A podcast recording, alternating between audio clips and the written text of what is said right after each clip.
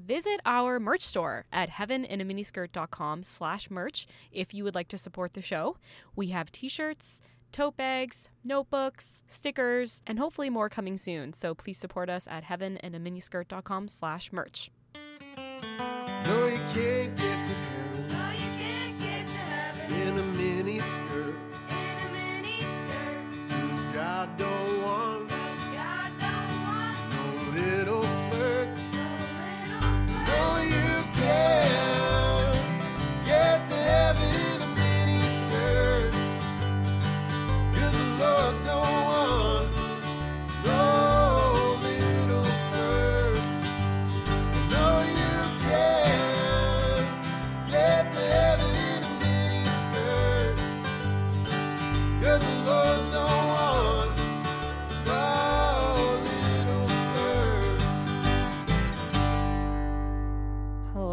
everyone. Little flirts, welcome to You Can't Get to Heaven in a Miniskirt podcast. My name is Sarah. And I'm Jessica. And if you would like to follow us on social media, you can find us on TikTok and Instagram at Heaven in a Miniskirt, or you can go to our website at heaveninaminiskirt.com. So, Sarah, are we ready? so this is part three. If you haven't listened to part one and two of Were They Gay? Queering the Bible, go back and listen. We got Jonathan and David. They were definitely lovers. They Then were we have- fucking for sure. Yeah, they were definitely. They were. There's erections. I think they like, were more than fucking. right I think they were in love. I think they had a pure, beautiful homosexual love. Ruth and Naomi was part two, given some lesbian representation. We're not as certain on that one. Yeah, not convinced, but it still was a really fun conversation. Yeah. So buckle up because I think this part three, I think it might be the juiciest. What do you think, Sarah? Yeah. So, who are we talking about today, Jessica? I think they know because they clicked on the episode, but Yeah, we're that's true. talking about Jesus himself. Jesus and the beloved disciple. Was Jesus Christ of Nazareth a homosexual? So, we're going to find out today. And you know what? If you clicked on the episode, you know that this is almost mostly a joke. So I guess the people that are going to hate on us are the people that aren't going to listen. So I don't need to do any sort of caveat to this. And you know, if you're offended by the possibility of us suggesting that Jesus might have had a SSA, then you're probably not our people if you find that's such an offensive, horrible thing. Yeah, I think you're homophobic. You but you're like, to- you're welcome here. You're welcome here. But we don't agree. we don't mind people that hate us. Social media has made me into a husk of a human being. So We love you. I love you all. I love everybody equally. So Sarah, Except for Judas. Except Judas for- Iscariot. well, Judas, he's the betrayer, right? yeah. He's just in it for the money. Not a good human. Not good. Not a good man. But you know what? We all make mistakes.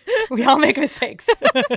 Shit. So, Yes. what do you, just starting off, jumping into the historical context, what do you know about homosexuality under the Roman emperor in first century AD? Oh my god, so specific. Um, I'm gonna take a stab at it Yeah. and say that he didn't like it, and that he they would be very mad if you did those things. Mm. Damn it! Damn it! so, like ancient Rome, ancient Greece, public life was very, like, women weren't really a part of public life. Like, they couldn't really go to shows, they couldn't really do things.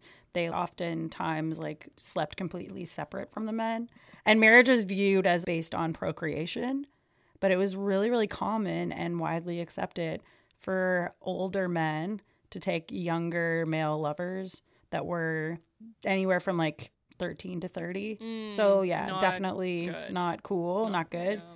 But it was common to have these relationships, and they wouldn't typically have anal sex or give each other blowjobs. What they would do is like they would fuck between the thighs. Like, so they would like put the dick between the thighs of one of them and just How do like, you know go at this? her. I went down many rabbit holes. Okay. There's a book I found that was written all about if Jesus was gay or not. And I read quite a lot of it. So, Wow. yeah. So, in case you wanted to know about the practices of homosexuality in ancient Rome, there we go. So, it was mostly prostitutes that would do uh, blowjobs or uh, anal sex. Okay. So, it was like kind of accepted. In ancient Judaism, though, people that were Jewish living under Roman rule did not accept it because we know that good old Leviticus 18:22 says, "Do not have sexual relations with a man as one does with a woman; that is detestable." We know in Romans 1, 26 to 27 that Paul said, because of this, God gave them over to their shameful lusts. Even their women exchanged natural relations for unnatural ones. In the same way, men also abandoned natural relationships with women and were inflamed with lust for one another. Men committed shameful acts with each other, such as fucking between the thighs, and received in themselves a due penalty for their error. Is that in the Bible? No, I, I added that in. Paul was probably thinking about that. Oh, so, God. Okay, so we got the context that it's kind of accepted, not in the same way that we have equal rights for marriage for gay people today, but under the Roman Empire, there were a lot of people that didn't have equal rights. There were slaves, and women definitely didn't have equal rights, and so on and so forth and so on and so forth. so on and so forth. So I thought I would also look into what Jesus said about love and marriage. And so Jesus mentioned marriage a couple of times, once in Matthew 19, 4 to 6, and the other time in Mark 10, 6 to 9. And he said, Haven't you read that in the beginning the Creator made them male and female and said, For this reason, a man will leave his mother and father and be united to his wife, and the two will become one flesh. So they are no longer two, but one flesh. Therefore, what God has joined together, let no one separate. So that's when Jesus was speaking about divorce. So Jesus was not a fan of divorce. But basically, the only reference to that was talking about divorce. And he talked about how God made the male and female. So people will often use this and say, Jesus didn't mention gay people, but he was all about heterosexual marriage. And they'll use that one verse to be like, nope, no way that Jesus would have accepted homosexual people. okay. I don't like that. It's important to ground this just so people aren't thinking that I'm not giving a full picture. Like, this is what Jesus said about marriage. That's like the only thing he said about marriage, essentially. Oh, yeah. Okay. Yeah. And so, I mean, Paul really likes marriage. Well, I'm sure we'll do follow up episodes on Paul. Oh my gosh. I think we need to do a whole series on Paul. I think I need to go to therapy a little more first before I do a whole series on Paul. Um, he just, I know. I just like he's. I, I think everyone, if you've listened, you know my thoughts on Paul by now. I really like Jesus, so we're gonna get into why I think that Jesus might have been a homosexual. So Sarah, I'm so excited. My body is ready. we don't really actually hear much about Jesus' early life. Like there's a story when he's born, and then it talks about once when he was twelve. Well, don't you remember when we talked to? I think we talked about in this Christmas episode. We were like, we only talk about Jesus' birth and death, nothing in between. But there is the period between age 30 and 33, 33 when he died, which is weird because like I'm turning 33 next month. Whoa. Yeah. You are, and I'm turning 33 this year too. Yeah, so between age 30 and 33, that's when he was practicing his teaching. He was a Jewish rabbi, and we know he had his 12 disciples. The interesting thing about Jesus, though, most rabbis at the time were married, and Jesus was not married, unless you fall into the camp that thinks he was married to Mary Magdalene. But there's actually not a lot of evidence other than the Da Vinci Code for that one. Refer to the episode if you're interested for more. We really needed a palate cleanser that week. That was a tough Yeah. week. So now that like we've ruled out Jesus being heterosexual, if you go back to that episode, we're gonna look into why he might be gay. Okay. So, do you know much about the four gospels, Jess? Matthew, Mark, Luke, and John. Yeah. I know the names of them. because when I was in Sunday school, in Catholic Sunday school, I distinctly remember them being like Matthew, Mark, Luke, and John. Matthew, Mark, Luke, and John. And they made us like memorize that. So the first three, like Matthew, Mark, and Luke, are all more similar, more linear, have a lot of different overlap with their stories. But then the Gospel of John is more like mystical and it mentions this character, the disciple whom Jesus loved, like five different times. What? And the Gospel of John is widely thought to be written by his disciple John, but they don't actually know this for certain. Yeah. What about the other gospels? Do they know who for certain wrote those or is it the same? Eh. Yeah. it's the same. Yeah. Like they don't, they can't say 100%. Yeah. But um, the authorship of John is not claimed. But we attribute it to, it's widely attributed it to John. Mm-hmm. So is the book of Revelation, by the way. We'll get into that another day. Yeah, we'll get into that. Not this episode, No. but another time. So it's mentioned five times where he was referred to as the disciple whom Jesus loved was reclining next to him. John 13, 23. And then in John 19, 26, he says, When Jesus saw his mother there and the disciple whom he loved standing nearby, he said to her, Woman, here is your son. We'll get into that a little bit more, but essentially, there's just all these references to the disciple whom Jesus loved. Okay. And then, like, every other disciple is just like called by name. That's interesting and weird. Yeah.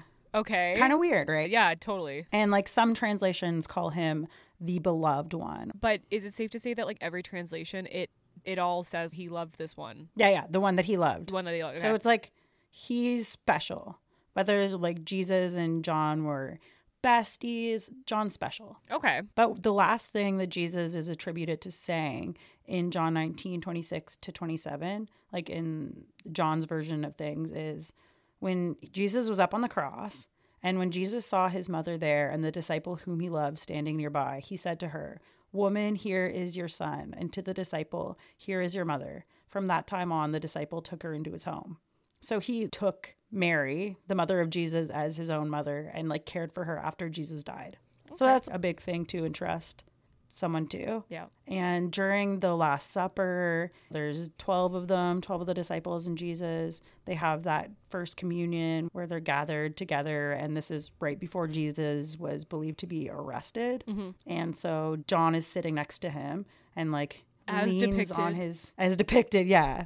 In the paintings. Yes, and leans on him. Yeah. Is like reclining next to him. So They're just cuddling. they're just they're basically just cuddling like they said the dinners would have been on low tables where there'd be like a recline on the couch so you'd be like sitting on a couch that's reclined with a low table and he was just like cuddling up to jesus a little bit Okay.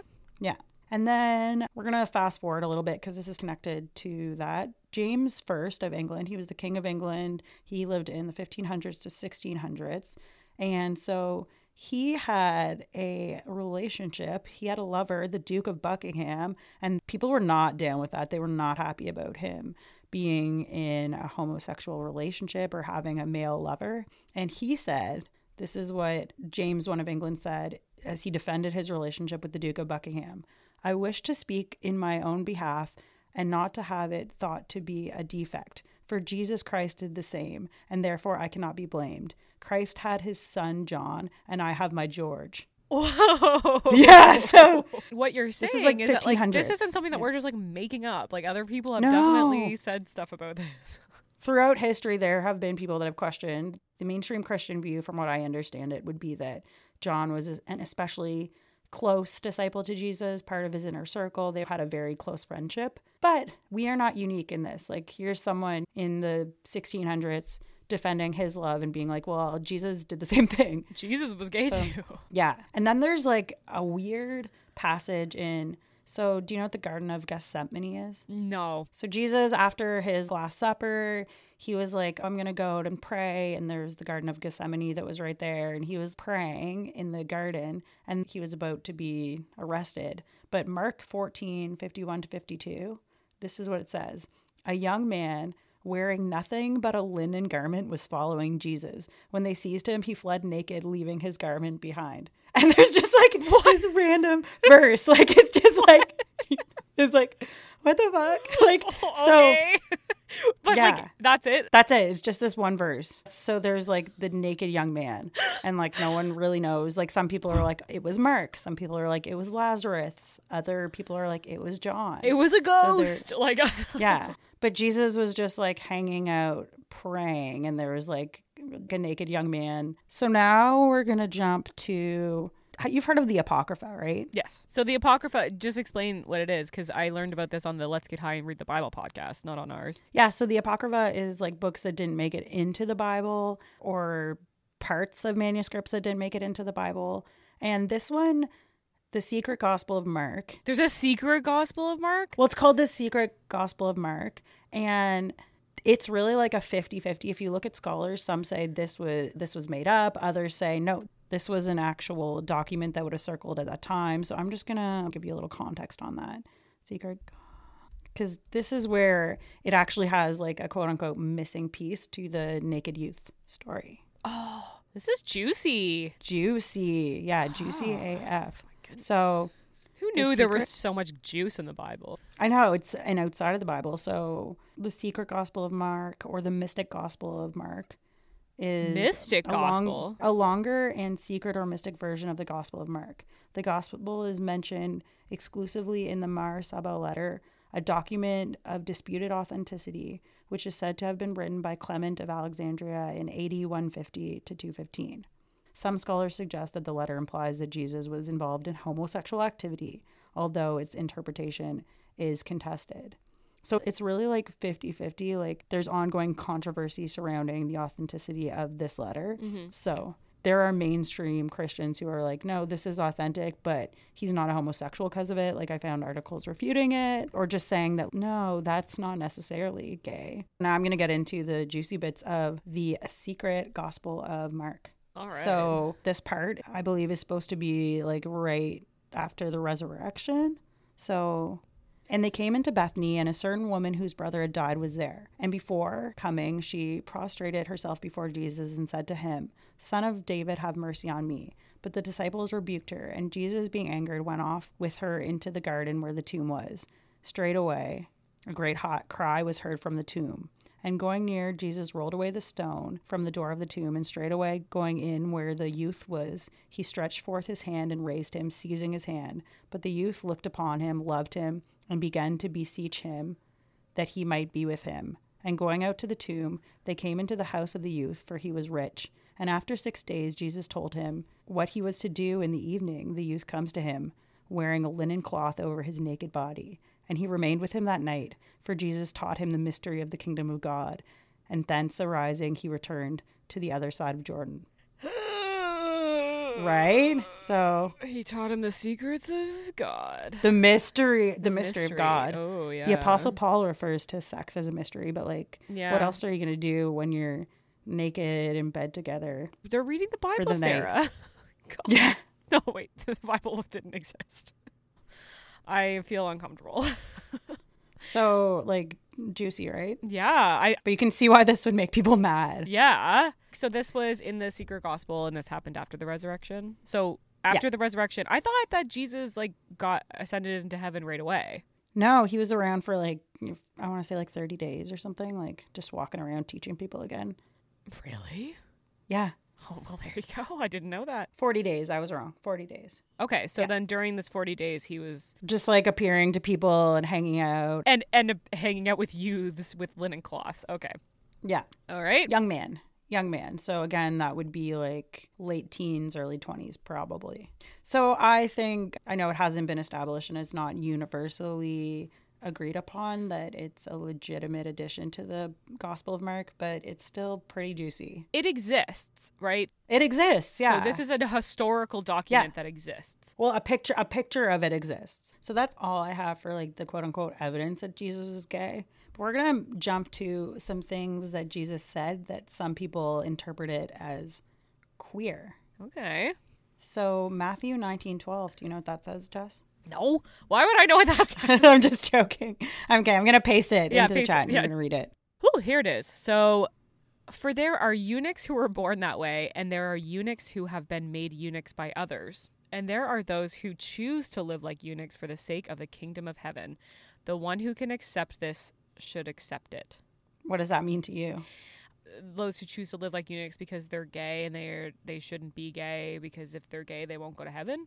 Is that That's I mean that's some interpretation. okay? What do you think? It's interesting because back then eunuchs were often men that had been castrated so that they could basically be around the concubines or the women of rich, powerful men. Mm-hmm. And so eunuchs were not allowed, like if you look at the Jewish temple, they weren't allowed close.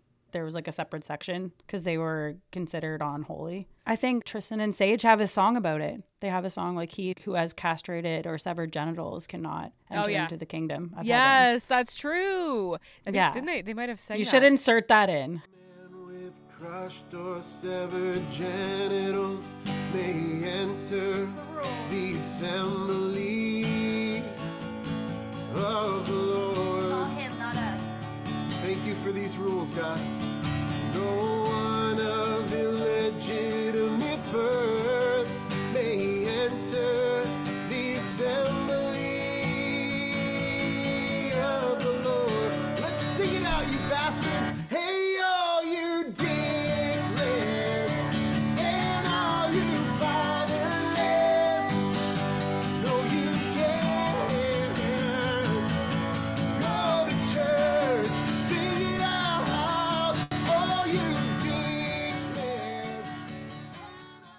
So eunuchs have no genitals, or can they just do they just have no testicles? No balls. Um, it depends. If you look at the World Professional Association for Trans Health Standards of Care version 8, which came out in the last year, eunuchs have a whole chapter. Like there are some people that I just identify as eunuchs, like and that's like their gender identity. They are people that are assigned male at birth and then get Castrated. castrated. Okay. So, So the one who can accept this should accept it. So what does that mean? Okay, so from a queer perspective, it's been interpreted as evidence that Jesus was open to different types of sexuality and relationships.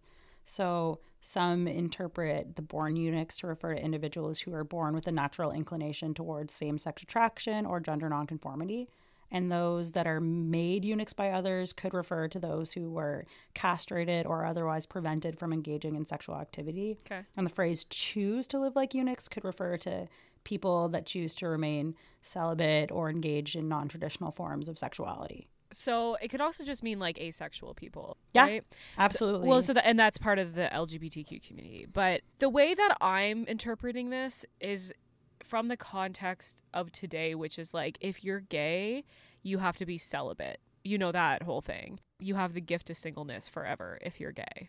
Are there a lot of people that would take that verse and then there are that? some people that would take that verse to mean that you can live as a eunuch or live asexually. Obviously, people that are asexual, that's a legit orientation. But when I say live asexually, I mean people that are gay, that are attracted to the same sex, but then end up not being sexually active because they believe in their interpretation of the Bible that it's wrong. And the only way they can serve God and go to heaven is to not be in a loving relationship. It's that difference between celibate and asexual. Yeah, but like spiritual eunuch, like it's just a, it's kind of a weird verse, and I think people have co opted it for how they want.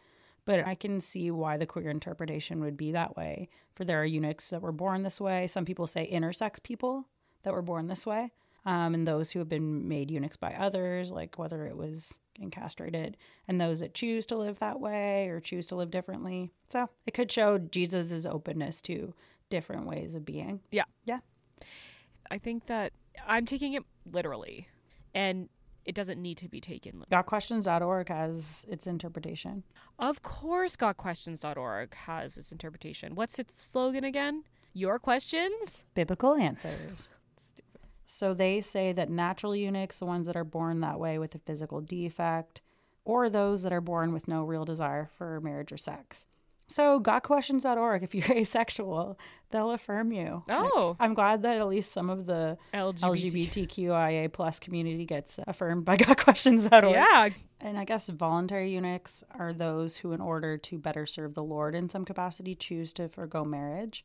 God calls some people to remain single, therefore celibate. Oh, and then some gay groups argue that Jesus was referring to homosexuals when he mentioned eunuchs that are born that way. However, the Bible never uses the word homosexual and eunuch interchangeably.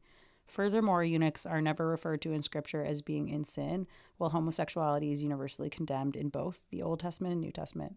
Oh, we know what they think. Well, I'm not surprised. This is an unsurprising answer from GotQuestions.org. Yeah. So yeah, that that verse is used by some queer people to be like Jesus was open to all kinds of things. I think we can say that Jesus was open to all kinds of things based on his love your neighbor as yourself and like treat others how they want to be treated, love the sick, love the poor, all that kind of stuff. Yeah. So if you want to hear more on the real Jesus, listen to our episode where we interview Shane Claiborne. Yeah. So that is kind of like the overview of why Jesus would be considered by some to be homosexual or mm-hmm. like the possibility that he could be homosexual.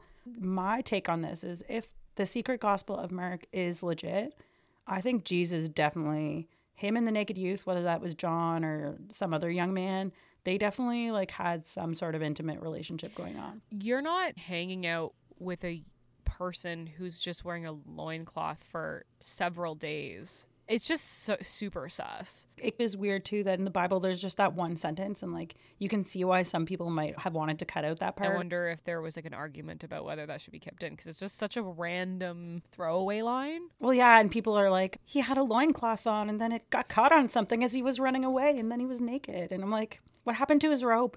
Yeah. Was Why was he only wearing a loincloth? Why was he even there? Why is this line in the Bible? You don't just like put stuff in your gospels without having a reason why. Well, if it's God's inspired word, then all of it's inspired, including the naked youth. So, Yeah.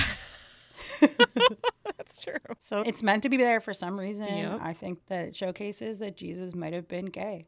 Okay. And what do you think? What do you think based on the evidence presented thus far? This far. This is the evidence. This is Th- like so that's I it. That's all the evidence. Um, Yeah. God. I just give me a second. I'm just like, like, what's wrong with being gay? That is just how I feel going into these episodes. Nothing. The answer is nothing. Yeah, yeah, yeah, yeah, exactly. So I, I have this bias, which I think is a good bias, that I don't think there's anything wrong with homosexuality. I think that where one of the big issues comes in, if I were a Christian that also was fine with homosexuality, which there are lots of them, I would also be like, well, Jesus, he wasn't sexual because he was God. So we've talked about this in another episode, the Da Vinci Code, I think, where I was Yeah. like, what's so wrong with Jesus having a wife? And you were like, well, that wouldn't really make him divine. And like even Mary had to be a virgin. They're very big on Purity. holy people being virgins. And like that's probably why the Pope can't have sex with people. Yeah, yeah, and we won't even get into don't- we don't Catholicism even right get now. into we don't get into the problems there, but so I think it makes him more human if he is sexual in any way. Yeah. But we're created in God's image. And so when every expression of humanity that's not evil be in God's image. How do we know Like- that God isn't sexual? Well, God's non-binary. Remember the Church of England? They might be. They might be. And they works well because then it includes the Trinity too. Non-binary people are sexual. well, yeah, I'm not saying non-binary people aren't. I know, I'm just joking. But do you think that the Trinity is just the longest running threesome? Well, there is a really good verse in it's either in Ecclesiastes or Proverbs, but it says two is better than one, but three is even better. For a three-stranded cord is not easily broken. So if you're looking to justify your thruple, there's a verse for that too. That's great. Um, I mean, So, okay, yeah, so, maybe. So I didn't really answer the question. It's just I just have such a bias where I'm like, what's so wrong with it? What's so wrong with Jesus being sexual? and I think that's like the whole point of this episode. Yes. Well, that's the whole point of this whole series. When we did our Naomi and Ruth episode, I posted a clip on Instagram and there were a couple comments that were like mad at us. So some of the comments were saying like they can't be lesbians because they're mother-in-law and daughter-in-law, and I was like, that is not an argument. Weirder things have happened. Lot and his daughters. yeah, like shit goes down in the Bible, but also in real life, and people were like genuinely mad. So I just don't understand like what about it is so bad. It's so it's such a stupid. Ugh. I just have such a simple argument where I'm just like I like you can tell me what about it is quote unquote bad. I'm still just always gonna come back to it and be like, I just don't think it's a big deal. If Jesus was sexual, if Jesus was gay, I don't think that if Jesus was sexual, that wouldn't make him less divine. And why would that have anything if he was sexually intimate with John, say? Yeah. Why would that take away from the great things that he said? I know. Why would that take away from the great influence that he's had Mm-hmm. when people actually follow what he recommends doing? I think that, yeah, it doesn't matter. as long as he wasn't hurting people and everybody was happy and John probably also loved Jesus and I, I just don't see what's so wrong with it but if I had somebody arguing with me about this the emotions would be so high on the other side because to insinuate that Jesus is gay is like for some people that is like the biggest blasphemy and blasphemy makes people very emotional and just be Yeah. this really big emotional argument Yeah. And like, honestly, if you're listening to this because you're like, I totally disagree with this, that's also fine. We're not here to convince people that Jesus was actually. Yeah. It's more just being like, this is a possibility. And now let's look at all the theories. We're definitely not here to convince people of anything. No. I did wear my gay hat though. It's like Yeah. the only rainbow thing I own. It's it Yeah. is. Yeah. Oh, I need to get you. What do you think that I just like came out and then I got like yeah, you got all rainbow gear, obviously, Sarah. Yeah. So also I have one more thing to add. Okay. It's within the queer umbrella. So we've talked about how God is non-binary. We've talked about Jesus maybe being gay. Mm-hmm. There's a theory that Jesus was trans, assigned female at birth. Okay. Okay. So, this is not based on the Bible, this is based on biology. So, assuming that the virgin birth happened, there are actually some mammals that spontaneously can self impregnate. So, this has been viewed within sharks before. But the kicker is that this form of reproduction it happens really rarely, and it all, the offspring always has XX chromosomes. So, say that if we're looking for an actual scientific example, like say that this really rare thing happened that's never been observed in humans, but it's been observed in sharks and other animals. And Um, aren't sharks just humans with big teeth? I don't know. I'm sorry. No, and I said I said mammals before. Sharks are not a mammal. Sharks are a fish. They're not. Um, so we'll just correct that. Oh, God. Fact Whoa. check. and so We're not in school anymore. We don't need to know these No. things. Yeah, we do. Um, so sharks. So there have been cases of sharks that produce female offspring, but the shark was like a virgin. There were no males around. It was like a shark in captivity where this happened. So say Mary spontaneously produced a baby, it would have had to be XX chromosomes. So Jesus would have been biologically female, but al- always presented as male. So there's also the theory that Jesus could be trans, right? Why are you bringing science into this, Sarah? Into the mysticism I of the Bible? I just But when I was like, when I was going down the rabbit hole, I found this one and I was like, I like it. I like yeah, it. Yeah, that's cool. Sure. We'll like throw that in. Let's get people more angry. Yeah. Okay. So Because some people are down with gay people and then they're transphobic, which like that's a whole other story or rant. oh god. Can't we just support everyone living their best lives? Yeah. I genuinely don't know why anybody cares. Homophobia, first of all, makes no sense to me, but transphobia makes more no sense to me. Like, I couldn't give less of a fuck who you want to have sex with or your identity. Like, how is that my business at all? Like, I I'm gonna unfollow you if you have your pronouns in your bio. It's like, who Oh, I love Like, that. Like, Honestly, oh, who cares? I don't. We like. Yeah. I don't give a fuck. Fucking unfollow anybody. Oh my god. I just I can't. I just can't. You know what's interesting? You know, remember? Oh my gosh, this was like several Christmases ago, but we took this like masculine feminine spectrum quiz. This was before non-binary was more mainstream. And Yeah. I definitely was like in the middle in terms Yeah. of like masculine and feminine traits. So I'm like, I could be non binary, I guess. I mean, it's just for me, gender identity, it doesn't matter to me personally, but it does matter to a lot of people to be comfortable. And if you're not comfortable Yeah. with who you are, like your life's going to be a lot fucking harder. So life's hard enough. You should be comfortable with who you are. People should respect your pronouns.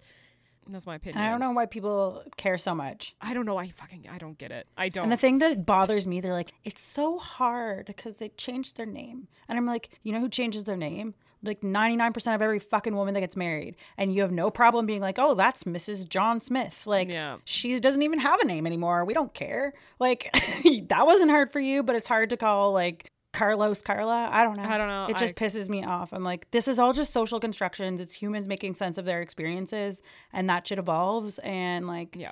either like I don't know, go dig a hole and stay there, or evolve. We don't call for the deaths of people on like some uh, Baptist ministers in the United States. You've seen that, right? Those videos that are like, yeah. I think we should round up every homosexual and burn them, and it's like.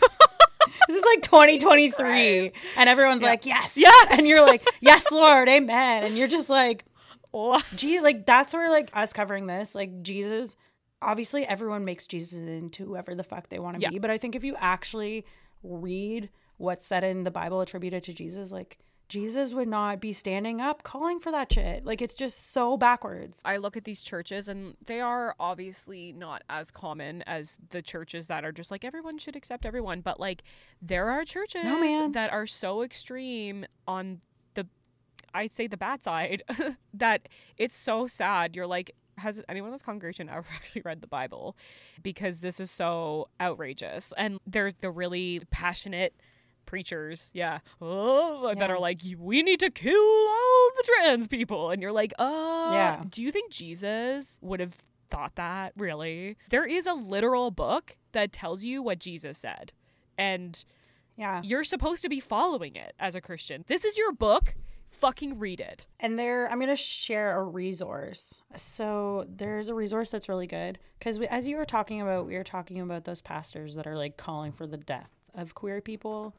There's still there are varying levels of this homophobia, And one of the ones that I find really frustrating is there are so many mainstream churches with tons of people that would be affirming in them, but the institutions themselves are not. They're like, we're welcoming of everyone. All the gay people can come here, but if the gay people were to want to get married in that church or were to want to serve as like Sunday school teachers or worship leaders, there's policies against them doing so. But it's not clear. Like you wouldn't find it on the website. You would have to go to the denominations, like You'd have the to get a denomination statement of faith. That hurts a lot of people because they think, oh, everyone's welcome here. It's loved. They don't mention gay people. So that's like a good thing. So there's this website called churchclarity.org. And they're an organization that believes that actively enforced policies should be clearly communicated on a church's website. And so they rate church policies on LGBTQ plus Oh my and, god. wi- and women in leadership. What's so it it's called Church again? Clarity, Church- churchclarity.org. Clarity. I heard about this from Semler and their wife Lizzie have a podcast called Under Our Roof, and Mm-hmm. Semler is the Christian artist that toured with Relient K, and everyone was all mad because like they're married to a woman, and but they Oh. basically for the LGBTQ policies they have like different categories of if a church is affirming or not, and people like they can add individual churches. Yes. What an absolute gold mine this is. I just searched Bethel because I was just like, what's the biggest church I can think of? And it's Probably cle- clear, non-affirming. It is clear non affirming. Yeah. So that's a little side note rant on that. As Brene Brown would say, clear is kind and unclear is unkind. So let's just be clear about our views. And mm-hmm. if you really don't like this episode or us, you can tell us in the comments. We'll still love you, but you might make us a little sad.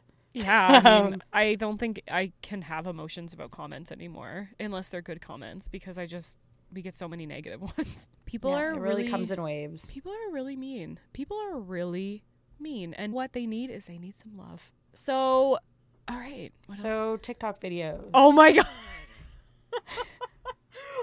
oh wait, what does Sean McDowell think? I don't know that he has specific thoughts on this. Sean McDowell is not affirming of gay people. He's not. That's no, that's fine. Neither is Terry Virgo. I fully support Sean McDowell's and Terry Virgo and anyone else's right to believe that SSA is wrong, and I, I support queer Christians' right to not have loving monogamous relationships if that's your jam. But I think you're wrong, and I think that your Lord and Savior is a big old gay homosexual. Let me. I'm just going to TikTok right now. Here we go. Hey, my fellow homosexuals. So Jesus was gay. That's not an opinion. That is a fact. If Jesus existed at all, and we're going to use the Bible as the facts of Jesus' life, then he was gay. Um, and it's very clear. At the time, he's said to be a rabbi. Rabbis should have been married. He decided not to get married and instead travel around with 12 dudes into his late 30s. So that aside, the thing we don't talk about is that Jesus wasn't just gay. Jesus was a dramatic gay. And once you realize that, it is very clear in all the stories of how dramatic Jesus was. I think the clearest one is the Last Supper. So Jesus comes into Jerusalem, right? And it's like a big parade. He's the toast of the town. He's essentially like one drag race. Um, everybody loves him. He could have dinner with anyone. He says, I just want to keep it family only. So he brings the 12 apostles, who are apparently these guys that have given up their lives and in some cases their families to be with Jesus for many, many years because they're buddies. Um, they all have dinner together, no girls allowed. And at the dinner, Jesus is washing their feet and he's like, giving them food, but he's like, This is my body, this is my blood. It's like any twink at a going away party. And you know they're just at the table being like, It's bread and wine, Jesus, take a breather. But no one says anything because she's dramatic.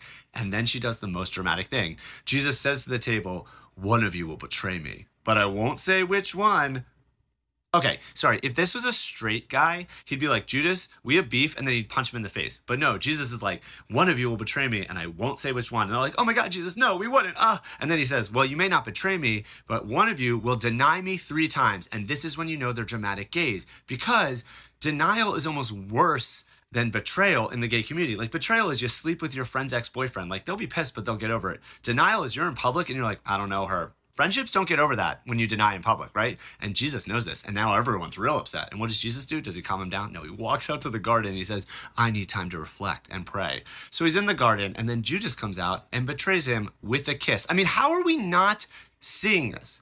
So if you if you don't believe that Jesus was dramatic, just look at the last thing he did as a human. He was on the cross and he calls out for wine. So then they give him the sour wine. He sucks from the sponge of sour wine. And then he looks to the sky and he says, It's done. Not I'm done, not I'm dying. It's done. And then he dies. I mean, the drama. And let's not even get into the fact that then he comes back three days later. Oh, that was amazing.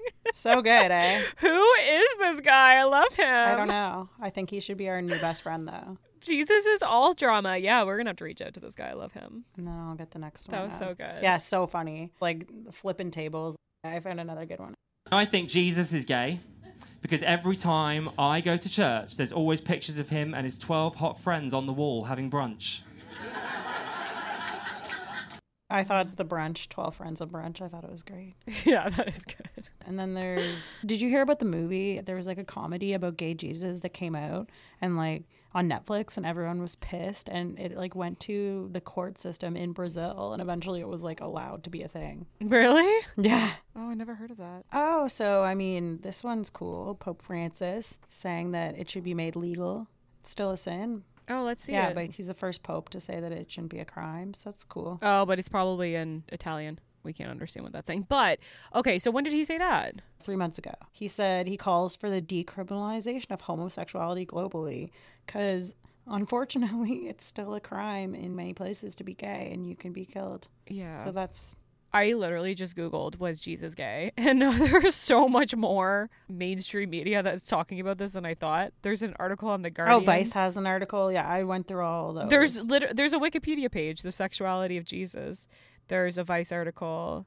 I found another good one. Here we go. John Piper, theologian, author, pastor, is going to be answering Was Jesus tempted with homosexuality or SSA? Since Jesus, in every respect, has been tempted as we are, does that mean he was tempted with homosexuality? Um, this, this statement, tempted in every respect as we are, yet without sin, is troubling because there are a lot of things you could think of besides this one. This is, my, I, this is a real difficult question for me. Way more, I- I'll come back to homosexuality in a minute, but I think some of my worst temptations come from situations I've created by sinning. Jesus never got into a situation created by sinning. Jesus never felt guilt. How does he know that Jesus never felt guilt? I don't know. I think a lot shit. of my temptations are owing to what I do with my guilt feelings.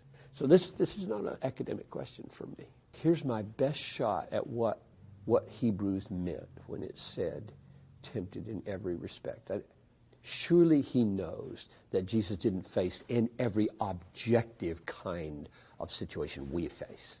He meant kinds of temptation, dynamics of temptation, and then the final answer for me is on the cross, the sins of the world went on to Jesus in ways that are, I would say, incomprehensible. I think he's gonna ejaculate The, right now. the the temptation of homosexual behavior went on to Jesus at the cross, and he felt it.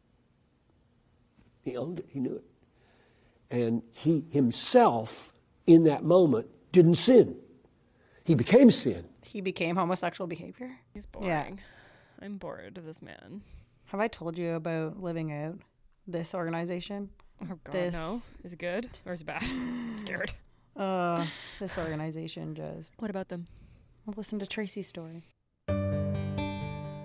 My name's Tracy. I'm a physiotherapist. I live in London and I'm nearly 30 years old. I became a Christian about three years ago. Before that, I hated Christians. Uh, I couldn't stand them. I, I knew I was gay when I was 12. I dealt with that as a teenager. Um, and then, sort of in my 20s in London, lived a very normal life as just another gay person in London. Um, I had a girlfriend, we had a mortgage. It was no big deal. I really couldn't stand Christians and their homophobia.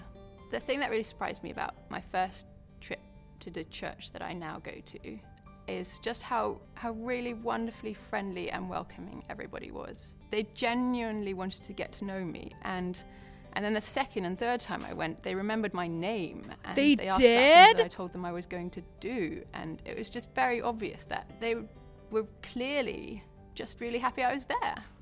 Now that I'm a Christian, it doesn't mean that I have to become straight I just can't have a girlfriend. or that I'm going to get married to a boy or that that's what I want. The way that I feel is exactly the same as before as a Christian. Walking into church on Sunday is a bit like coming home. It's like walking into a family living room and being greeted by your siblings, only there are hundreds of them, um, and it's, it's just a wonderful experience.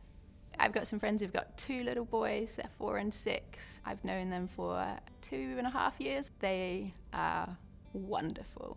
I see them nearly every week. I go around to read the Bible with their mum, but before we do that, I see them, I play with them, read them stories. If it's summer, we go on the trampoline. Being a Christian doesn't mean that life is permanently joyful or uh, free from sad times or difficulties or just really awful things happening.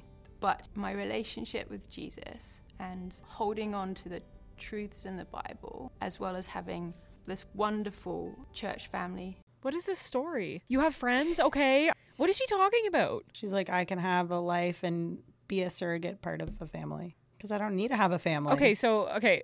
Okay, let's stop this video because we need to talk. You haven't told me what this organization is, but I am gathering that they are an organization that's like you should be celibate. Yeah, celibate if you're gay. Okay, you don't have to change. You're still gonna be SSA. It makes me so sad though because they use like the rainbow and they're called living out. So they like pull people in. She's like, yeah, Yeah. it's fine. This is not a step in the right direction. I think some people would look at this and be like, well, at least they're okay with them being gay. Like, no. Like, fuck this half ass bullshit. It's not even half ass. It's not even, it's not even almost assing. So they have some ties to New Frontiers. Oh We help people and churches talk about. I mean, great, you're talking about sexuality, but like, Everybody is talking about sexuality, Sarah. Like, no, I'm not giving them any credit. I can't because at this point, everybody's talking about sexuality and faith and sexuality. Everyone's talking about homosexuality and trans people. And I'm fucking sick of people being like, love the sinner, hate the sin. Like, no, I'm done. This woman that is going to this church that she's super excited about, it's clear that she needs community. And that's lovely that church can give her community. But I don't know if you noticed, but during that entire video, she didn't talk about God once. She just talked about how welcoming people at church were. So she needs friends that are nice. the sad part is she had a girlfriend who she lived with and had a house with, and then just Yeah. had to obviously end things. This woman needed a community and now she's in a community. Like, yes, it feels good when you're love bombed. It feels good. That's what cults do. Did you know that? You know what else feels good? Yeah.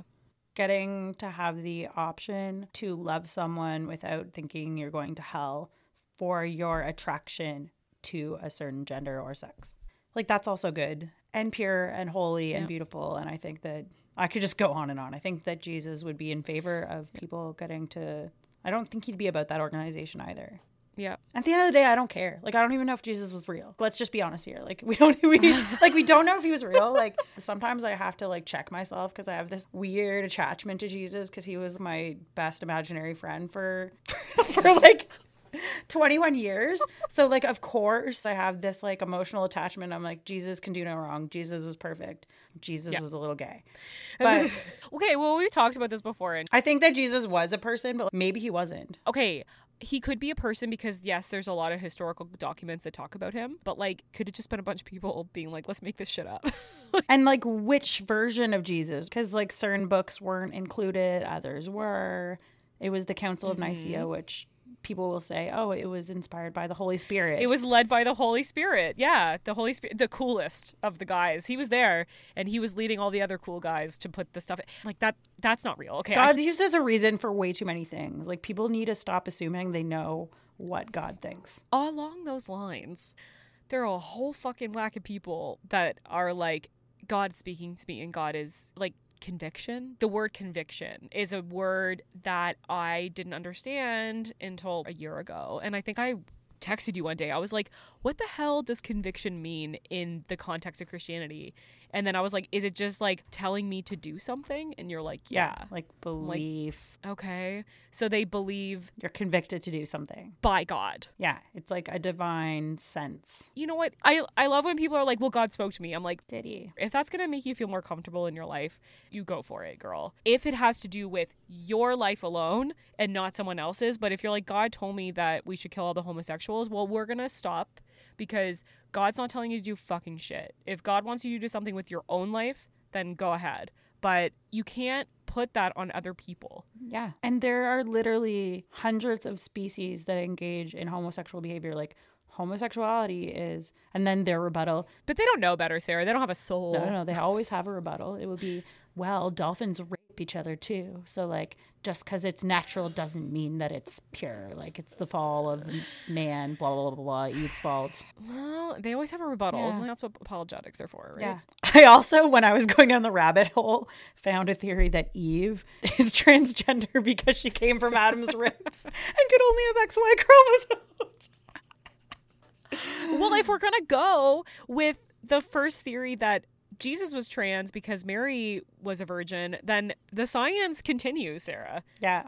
It's good science. Man, we've put everything onto Jesus so far in this whole podcast that we've done. Like, was Jesus an alien? Was Jesus gay? Was Jesus trans? Like, what's next? What is next? What was Jesus? What would Jesus do? Who would Jesus do? Who would Jesus do? Can we make sure to say that? No, no, that's too far. Oh, we're putting that in. We're putting that in. Fuck you.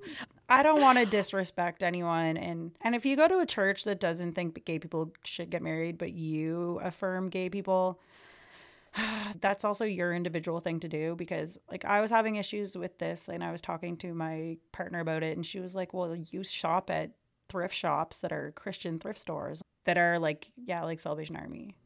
Oh, the Salvation. Well, ever. Okay, yeah, you're right. So, So- like, well, Salvation Army is like international. Yeah, right? but they're internationally not in favor of homosexuals. they're, they're also international bigots. Yes. Are we going to boycott the Salvation Army now? Yeah. I donate all my clothes there because I don't know where else to donate them. But I and they do some good. So it's trying to find the nuance of how do we balance different views and coexist. they're pretty culty though. You know what? My husband did not know the Salvation Army was a religion. He had no idea until like a month They ago. wear like full out uniforms, like military uniforms to church, and they have like different. Oh, that's well. That makes sense with the name. Yeah, Salvation the, Army. now Salvation Army. They have different ranks. Yeah. Oh, is this like Scientology? Okay. you know what? Before we go, we're going on a Salvation Army rabbit hole just for a second, and I'm just gonna look it up, and then we'll sign off. yeah, in Christ's army. Because now I need.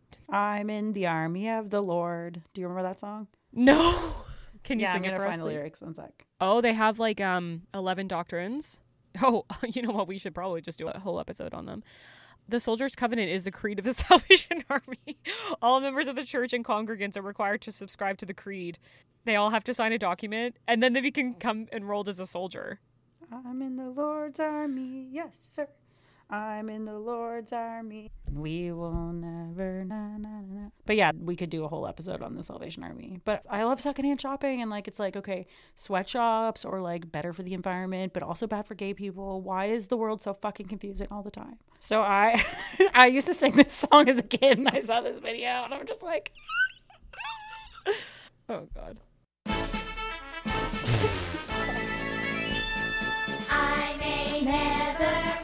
Never march in the infantry, ride in the cavalry, shoot the artillery. I may never zoom on the enemy, but I'm in the Lord's army. Yes, sir. I'm in the Lord's army. Yes, sir.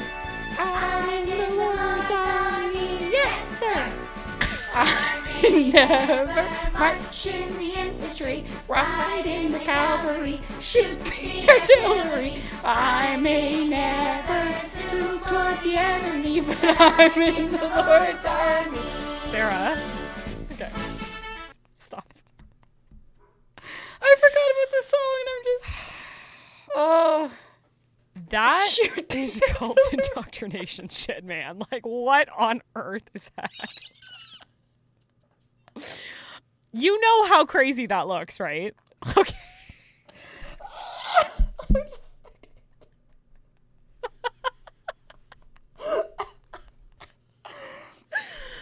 oh my god, he can't even breathe. The song is so good. Because what when he said the Salvation Army, and I just it just like came into my head, and like I'm in the Lord's Army, like sister. And then when I saw that video, I was like, Sarah, that was the Holy Spirit. that's what someone that was the Holy about the- Spirit. They were like, remember? like, That's what they do. That's what I have this video of.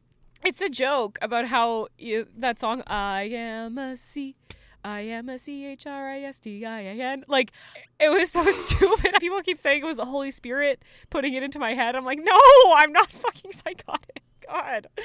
Uh, all right. Okay, so we're gonna wrap up.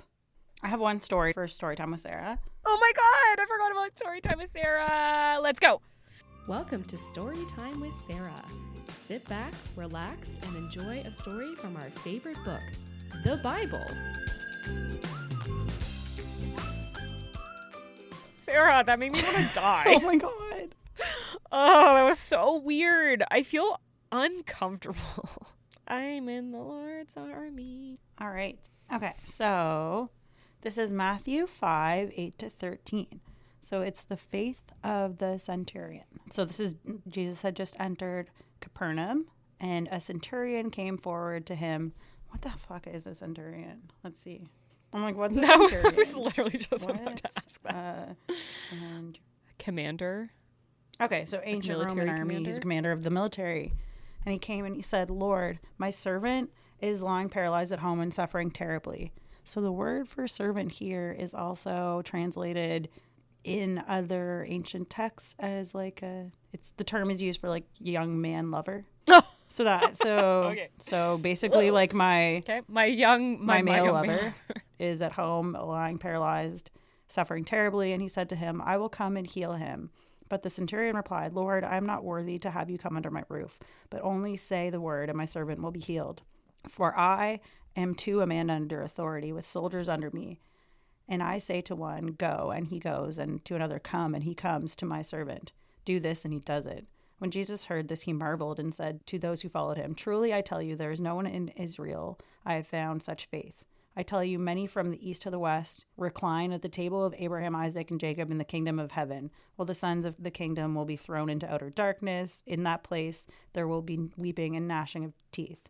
And to the centurion, Jesus said, Go, let it be done as you have believed. And the servant was healed at that very moment. So Jesus was essentially like, this guy has such faith because he believes that Jesus could heal him without even like going to the house. And he believes that Jesus can just say it and it will happen. And then Jesus is essentially like, this man here has such great faith. Like, people are going to come near and far and be welcomed into the kingdom of heaven. But the sons, so like people that think they're within it, are going to be cast into hell. Like some people that think they're in Christianity or in Judaism don't have actual faith. Oh, so that's the interpretation. He's like, just because you say you have faith doesn't mean you have it. Cool story, bro. Super cool, right?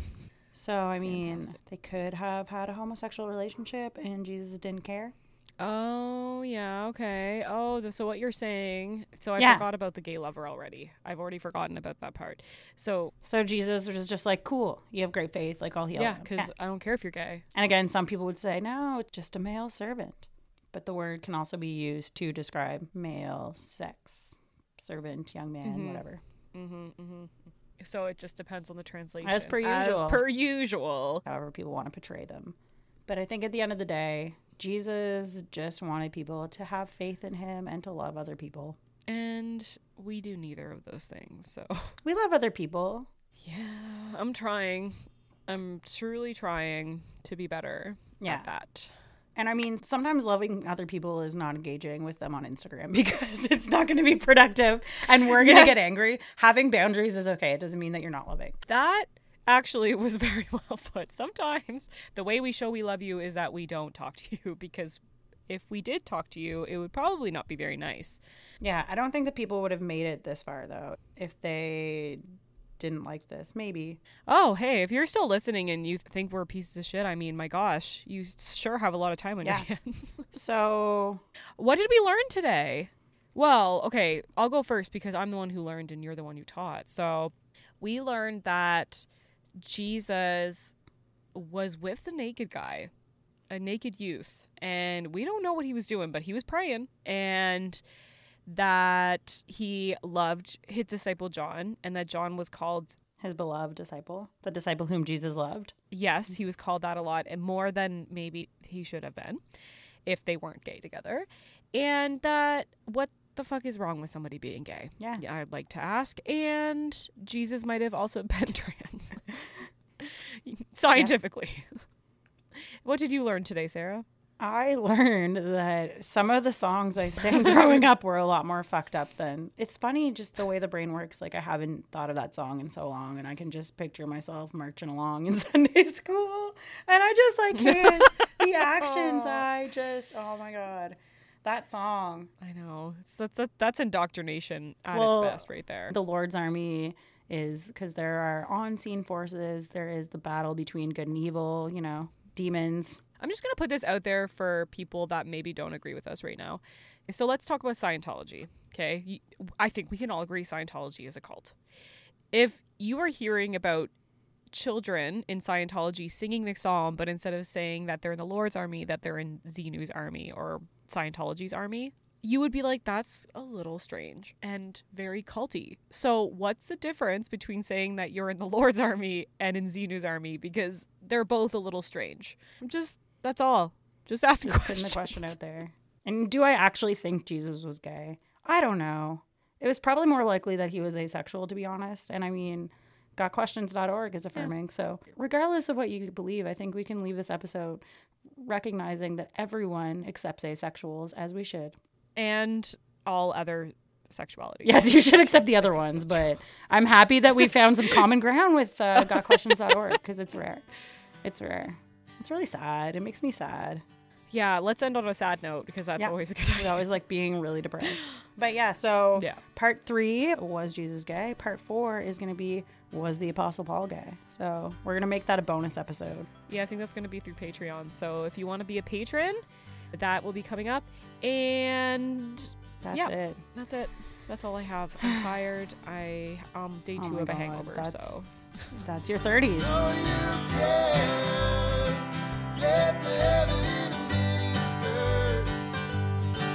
Cause the Lord don't